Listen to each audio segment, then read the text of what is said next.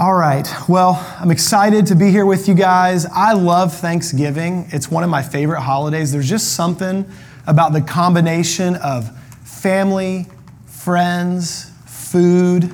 It's just a wonderful mix of stuff. And uh, my heart this morning is as we're leaning in and talking about Jesus being the bread of life, that we can even kind of hearken back to this awesome meal that we just had. And so I want you all to do something for me just a moment. I just want you to visualize you're, you're back at the Thanksgiving table, that plate of food is in front of you. What was your favorite item that you ate on that plate? What was your favorite item? And then give me, just share with me a little bit. What was your favorite side? What was your favorite dessert? Like, this is this is spiritual what we're doing right now. You might think I'm just kind of joking around right now. I'm serious. What was your favorite thing that you ate? The best bite? Bill? The meat. The meat. Going straight to the turkey. Prior.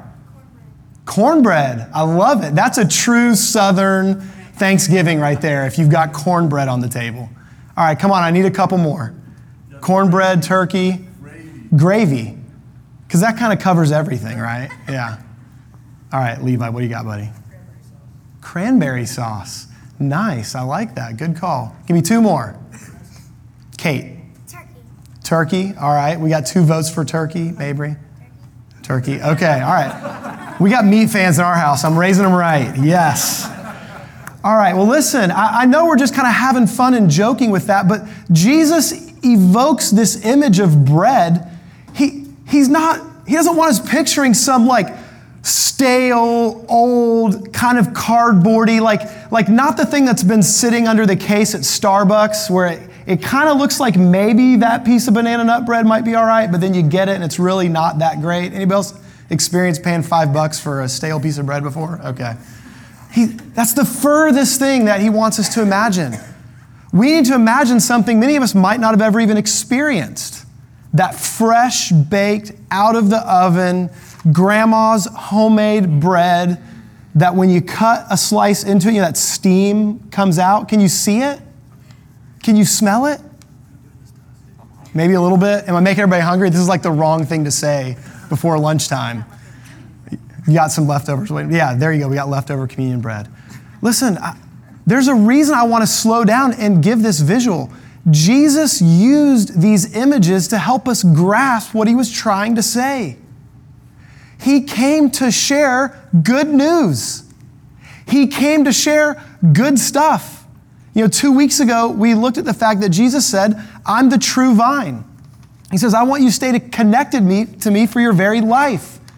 And he said, What I'm going to pour into you is my love. Abide in my love. That was the message that he was communicating. And you know, we looked at the Ephesian church and the letter to the Ephesians, and they were doing all the work. They had it right. They were working hard. They were faithful. But they lost sight of the fact that God wanted to pour out his amazing love into their life. And so Jesus said, Look, just look at that tree over there. And the way that you see those branches thriving and producing life, producing leaves, producing fruit, it's because they're connected to the source. They're connected to the vine. They're connected to the tree. You be like that with me. And then last week, we looked at a church, the church in Smyrna, who were struggling. Man, they were suffering trials, tribulation, persecution. Life was hard. I mean, maybe it's just me, but I, I have seasons like that where it's just, God, am I ever going to get out of this rut? And Jesus said, I want you to see something. I'm the resurrection and the life. I make dead things become alive again. And when I make them that way, they stay that way forever. They stay that way forever. And so have hope in the hard, difficult season. And now, this morning, we're going to be looking at a church in a town called Pergamum. And, and this church was in an interesting spot. It said that their town where they lived, it was, it was the throne of Satan was there. It goes on later in the same passage, and it said that Satan dwelt there. And God acknowledged that some of them would remain faithful and steadfast, even in persecution. But many of the church, he said, were compromising. And he pointed out some areas that we're going to look at. But, but to the church, to the person that finds ourselves in the place, in a culture where Satan dwells, where it's familiar territory to him, where it would be easy to go with the flow of our culture, to compromise some things. Jesus says, I've got something really good for you. It's the real deal. It's not, it's not false bread.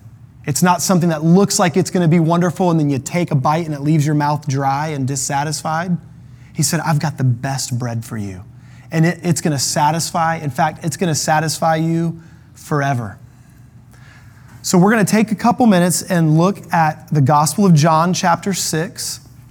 I would highly recommend, especially because I'm going to trim a little bit here as we go, I would highly recommend that you spend some time just reading through John chapter 6 and see this interaction that Jesus was having with people who, some of them were intrigued by him, some of them were committed followers, some of them were skeptics, some of them were hungry. And so they're having this interaction with Jesus. And let's unpack this a bit. So, to give you some context in John chapter 6, how many of you guys are familiar with the story where Jesus feeds 5,000 people with just a little bit of bread and a little bit of fish? You remember that story? And he multiplies the bread. Okay, that story had just happened the day before. So all these thousands of people were gathered. Jesus fed all of them. Then in the middle of the night, he crosses the sea there and he walks on water. How cool must that have been to see that? He walks on water. So these people all wake up the next morning. They're like, man, this guy was talking to us yesterday and he kind of made bread out of nothing, out of thin air. We got to hang out with him some more. And so they're looking everywhere and they can't find him and they realize he's gone on to the other side. They don't know how he got there. And they track him down, and then this conversation takes place.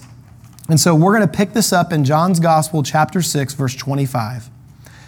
Scripture says, When they found him on the other side of the sea, they said to him, Rabbi, when did you come here? Seems like a really harmless question. Jesus tends to do this annoying thing, in case you've never noticed this in your own personal life, where he, he answers the questions you didn't really ask. Maybe I'm the only one that's experienced it. You've ever experienced that where I'm asking him about this and he's like, mm, I'm going to talk to you about what's really going on over here. And so this is another example of that. So they ask him a simple question How'd you get here? And Jesus answered them, Truly, truly, I say to you, you are seeking me not because you saw signs, but because you ate your fill of the loaves. Do not work for the food that perishes, but for the food that endures to eternal life, which the Son of Man will give to you. For on him God the Father has set his seal. Then they said to him, What must we do to be doing the works of God? And Jesus answered them, This is the work of God, that you believe in him who has sent, whom he has sent. Two things happen here. Number one, Jesus identifies the real issue going on. They got some food the day before and they're back for more. That's what they really want. They're, they're looking for satisfaction. They're looking to have their next immediate need get met. And so Jesus says, Listen, I want you to learn something here. I fed you that to point you to something that lasts, that's sustainable, the bread that I give that's going to last a really long time. And immediately, look where their mind goes. Do they say, okay, great, we'll take it? They say, no, how do we work for it? How do we work for it? They immediately go into the mentality of how do I work hard to get this thing from God? How quickly we do that. Jesus shows up with good news and we figure out a way to make it bad news again. His amazing grace is available. Awesome. Now let me get to work and get on that treadmill to earn it, to, to show him how thankful I am, to do the stuff. How quickly we leap to getting to work for the thing Jesus says, you, you can't even work for this. Even if you wanted to, you cannot work for this. I want to give it to you. And so he says simply, This is the work. Believe in me. Believe this good news that I'm here to share. And so they hear that and they go, Okay, great, we will. Unfortunately, not. Verse 30, the next verse. So they said to him, then what sign do you do that we may see and believe you? What work do you perform?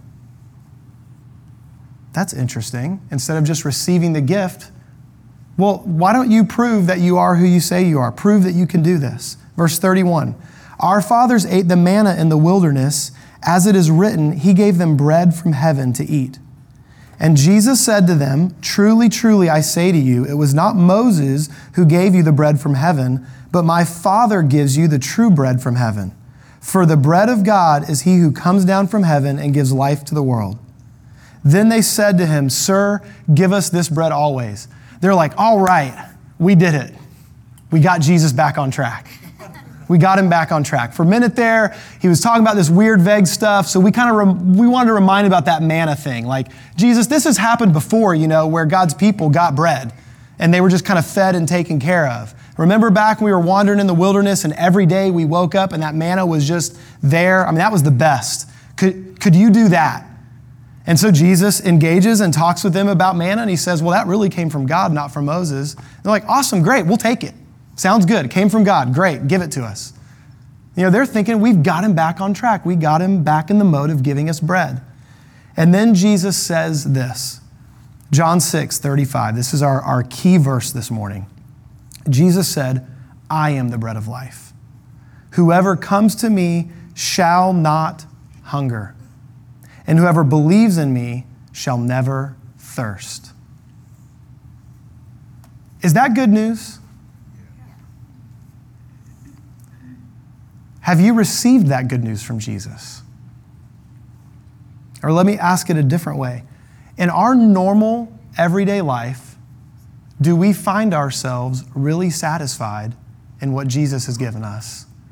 Or do we find ourselves hungering and thirsting regularly? I can only speak for myself, but all too often this verse does not feel real to me. I have a hard time believing it, trusting that he, He's meeting all of my needs, that I am fully satisfied in Him. I find myself constantly hungering and thirsting for something I don't quite have yet. And the Jews, like, they're having a hard time receiving this good news. He's saying, listen, you don't have to work for it, just receive it. And he's saying, hey, I'm not talking about physical bread, I'm talking about something deeper that will satisfy the deepest longings and desires of your heart. All the things in this life you're craving for having a sense of, of real identity, knowing why I'm here, what my purpose is, seeing God fulfill even in the midst of incredible difficulty, like all those strivings. He's saying, I want to offer you deep satisfaction. Just trust me, just receive it. And they can't. And so, because they can't receive this word, they begin to resist him. They begin to push back on him. And so, then in verse 41, I'm skipping down a little bit, says the Jews grumbled about him because he said, I'm the bread that came down from heaven. And they said, Isn't this just Jesus, the son of Joseph, whose father and mother we know? How does he now say, I've come down from heaven? Now, isn't this interesting? They just saw the miracle the day before and they were amazed. And so they chased him down because they thought he had something awesome to offer. Now that he's offering them something truly wonderful, and they can't receive that message, do you hear what they're doing? They're discrediting the messenger. They're discrediting the messenger. We've got to be very careful when God is trying to communicate a message to us that we don't like. There is something in our human nature that then moves to discredit the messenger because then I don't have to receive the message. If that person isn't trustworthy, if their opinion isn't valid, then I don't have to listen to what they just said. I can brush it off, I can ignore it, I can discredit. This is what Satan was up to in the garden. Did he really say, Can you really trust him? Isn't he withholding something from you? He attacks, he accuses, he gets us to question God's love. But Jesus came to give us a real, living, in the flesh picture of God's incredible love. He said, When you've seen me, you've seen the Father. God loves you. He's crazy about you. And there is a life that He has for you that is satisfying. Not perfect, satisfying. Satisfying, refreshing. You'll never be hungry. You'll never truly thirst. This is what he offers. And so the conversation goes on, and Jesus is sharing with them, like, guys, I'm talking about something spiritual here. I'm not talking about physical bread for you to eat. I'm talking about eternal life. I'm talking about a sense of deep satisfaction, knowing that everything's going to be all right, that you don't even have to fear death. I'm paraphrasing some of the things he began to unpack in the following verses. And, and in the midst of this, he begins to talk with them about this manna that they brought up. And he says, Listen, your forefathers ate that manna and they died in the wilderness. The very best that they could taste, experience, receive on this planet. You know how they felt about that manna? Anybody remember the story? They got sick of it. Like, this is bread from heaven. I can't imagine what that tastes like. I'm guessing it was pretty amazing. This is bread from heaven, and they got sick of it. They were tired of it. They were annoyed by it. And eventually, they died. They tasted the best that this world had to offer, and they, they died. And Jesus is saying, I'm talking about something beyond that. I'm talking about bread that satisfies eternally, and it's available to you. And I can't help but remember the words that Jesus spoke to Satan when he was being tempted himself, when he was hungry and fasting in the desert. And the first temptation was take this stone and turn it into bread. And Jesus quoted a scripture, and I want to read to you the passage from Deuteronomy that he was quoting. Deuteronomy chapter 8, verse 3. Moses is reminding the people about their experience in the desert and the manna that God gave and the lesson that God was trying to teach them. He said, God humbled you and let you hunger, and he fed you with manna which you did not know, nor did your fathers know, that he might make you know that man does not live by bread alone, word that comes from the mouth of God. God wants us to understand that he's designed us for a certain kind of food. It's the food that comes from Him, it's the life that He offers. And Jesus said, That's why I'm here to give you this. And so Jesus is unpacking this. I'm the bread of life. These people are just getting more and more irritated and frustrated. And so finally, we come to kind of the end of this debate with Jesus. And in John chapter 6, verse 52, the Jews then disputed among themselves, saying, How can this man give us his flesh to eat? They're like, he's just telling us we're going to literally physically eat him. This makes no sense. In verse 53, so Jesus said to them, Truly, truly, I say to you, unless you eat the flesh of the Son of Man and drink his blood, you have no life in you. Whoever feeds on my flesh and drinks on my blood has eternal life, and I will raise him up on the last day. I mean, can't you almost hear Jesus just saying, Okay, fine. You're stuck in the physical realm, fine. Eat my flesh, drink my blood. That's what I'm saying. Maybe it's my own sarcastic sense of humor, but like I just, I feel like maybe there was just a little subtle sarcasm there. I probably shouldn't project that onto Jesus. That's my own flesh. But listen, even in that statement, he's speaking truth. What did we just do this morning? He's already saying in advance what he's going to do. My body is going to be broken for you. My blood is going to be poured out for you. And that is where your life will be found. You'll find forgiveness. You'll find freedom. You'll find satisfaction in having peace with God. You'll be able to face the troubles and trials and difficulties of this world, knowing not only am I with you in the midst of it, but there's eternal life on the other side of this. We win. There's victory. That's the hope of this gospel. That's the bread that Jesus has for us. He's saying, I can be with you throughout each day that you face, sustaining you, giving you just what you need to be satisfied, come what may. And so we can fast forward ahead a little bit after Jesus has died and risen again, and the church has been established, and there's like real people believing that he rose again. And they're telling each other about it and they're celebrating Jesus, they're worshiping him, and they're living in these pagan towns. They're living in a culture that is the furthest thing from Jesus. And so he writes a letter to this church established in this community.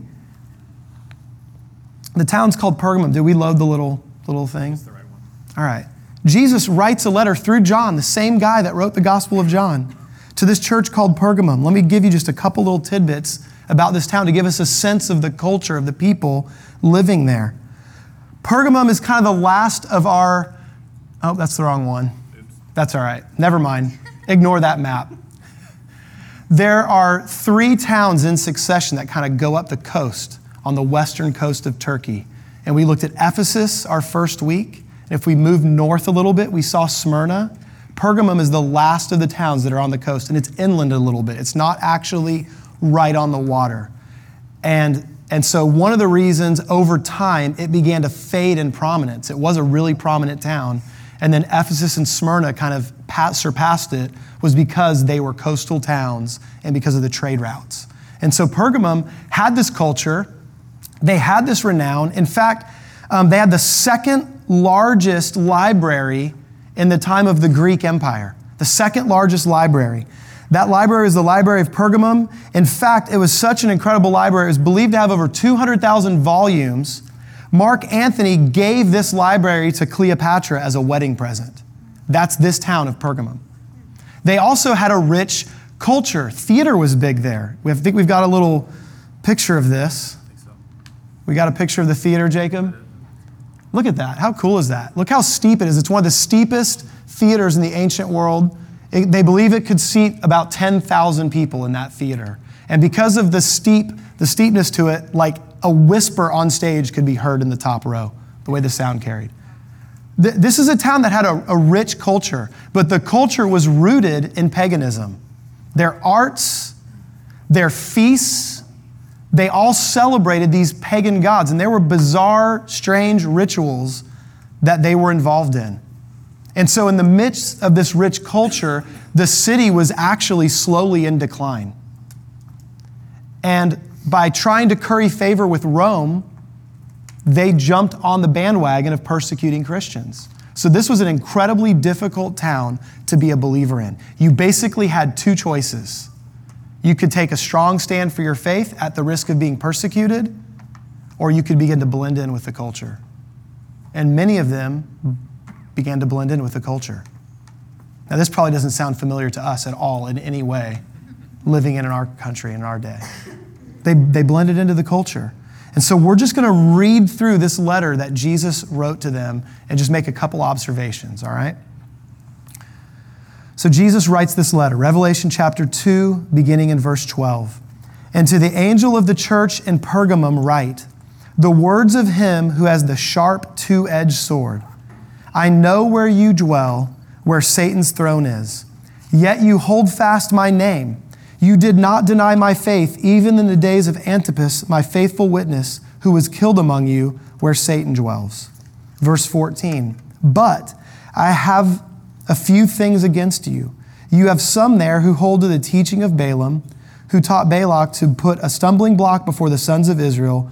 And notice what they did that they might eat food sacrificed to idols. So they're participating in some of the cultural wickedness. They practice sexual immorality. And so also, there are some who hold the teachings of the Nicolaitans. Now, there's some debate about is that teaching connected with the, the previous sentence, or is this something in addition to it? I will just simply say they were believing false teachings, whatever that is. I mean, we could put those in about three categories. A false teaching is when we add something to the gospel that doesn't belong there, often by heaping burdens on people that God did not intend. A false teaching could be removing something from the gospel, removing a piece that we don't like. Or the most devious is when a portion of the gospel is taken and it's just twisted. We bend the meaning a little bit, and people stumble and fall into teaching that's harmful. Something added, something removed, something twisted. The bottom line is these people, um, many of them, were just blending in with the culture of the day, a watered down Christianity that was palatable in that culture. Sexual immorality, like it's just the norm, so let's just go with the flow watching things, doing things. Well, I don't do this, but I mean, I, will kind of watch a movie with this. You know, I don't, I don't know what our version of that would be. I don't know what your personal version of that might be, but there is a pull to blend in with our culture. And this church struggled with that. And yet, Jesus offered them something as we're about to see. He offered them Himself and His Word, and He gave two pictures. He's going to give the picture of bread that we already looked at, and there's another description of God's Word that's given in the Scripture. It was already kind of hinted at in verse 12. In verse 16, He says, Therefore repent. If not, I will come to you soon and wage war against them with the sword of my mouth. He who has ears, let him hear what the Spirit says to the churches. To the one who conquers, I will give some of the hidden manna, and I will give him a white stone with a new name written on the stone that no one knows except for the one who receives it. I mean, you talk about special. You talk about having value, having meaning to God. God's saying, You are so precious to me. I've got a name for you nobody else even knows and it's written on something rock solid, a stone that cannot be shaken. And if you'll hold on, if you'll be one of the faithful few that don't compromise, that's how you're going to get a taste of the manna that I have for you. When you trust me and what I offer to be the good life. Jesus offers something, God's word offers something, a good life for us to experience and enjoy in Him. Or will I settle for the compromise that this world offers? But because Jesus loves us, he gives us an opportunity to change. It mentions twice in this passage this idea of a sword. It's the sword of the Spirit. The scripture tells us that's God's word. And in Hebrews chapter 4, verse 12, we get a little description of how God's word works like a sword.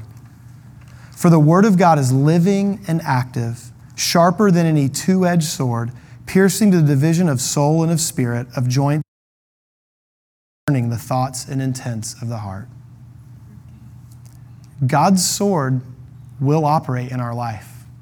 If we invite it, it'll operate like a surgeon's knife to cleanse, to purify, to change, to root out things that need to go. So, what's, what's our application here? What's our application?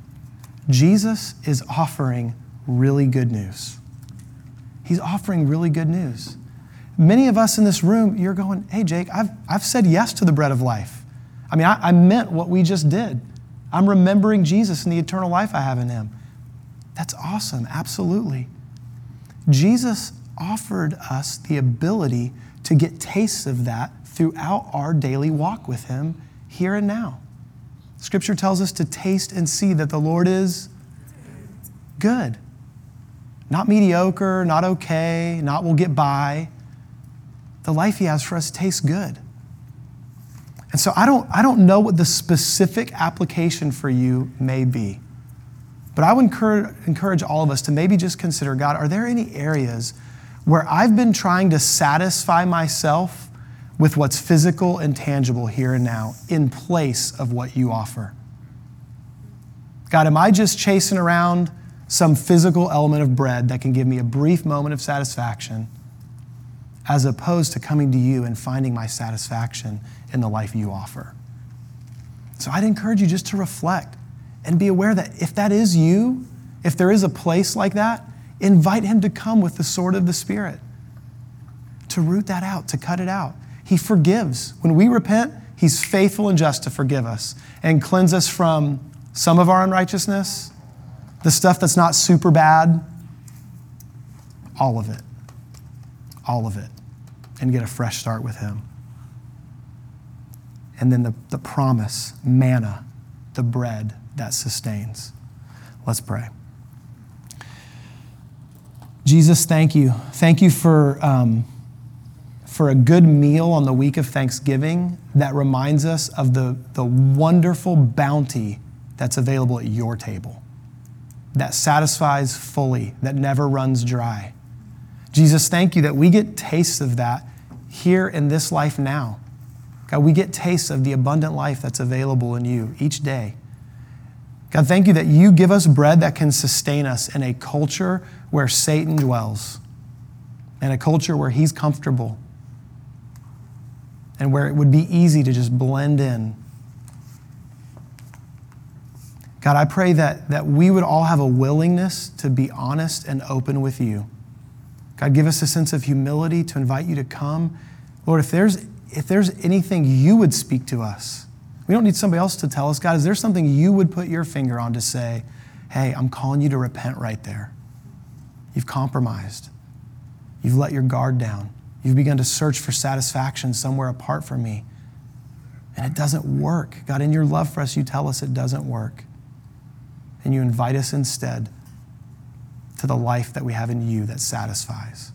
Jesus, thank you that you're the bread of life. I pray that me and my friends would taste and see that you are good. It's in Jesus' name we pray this morning.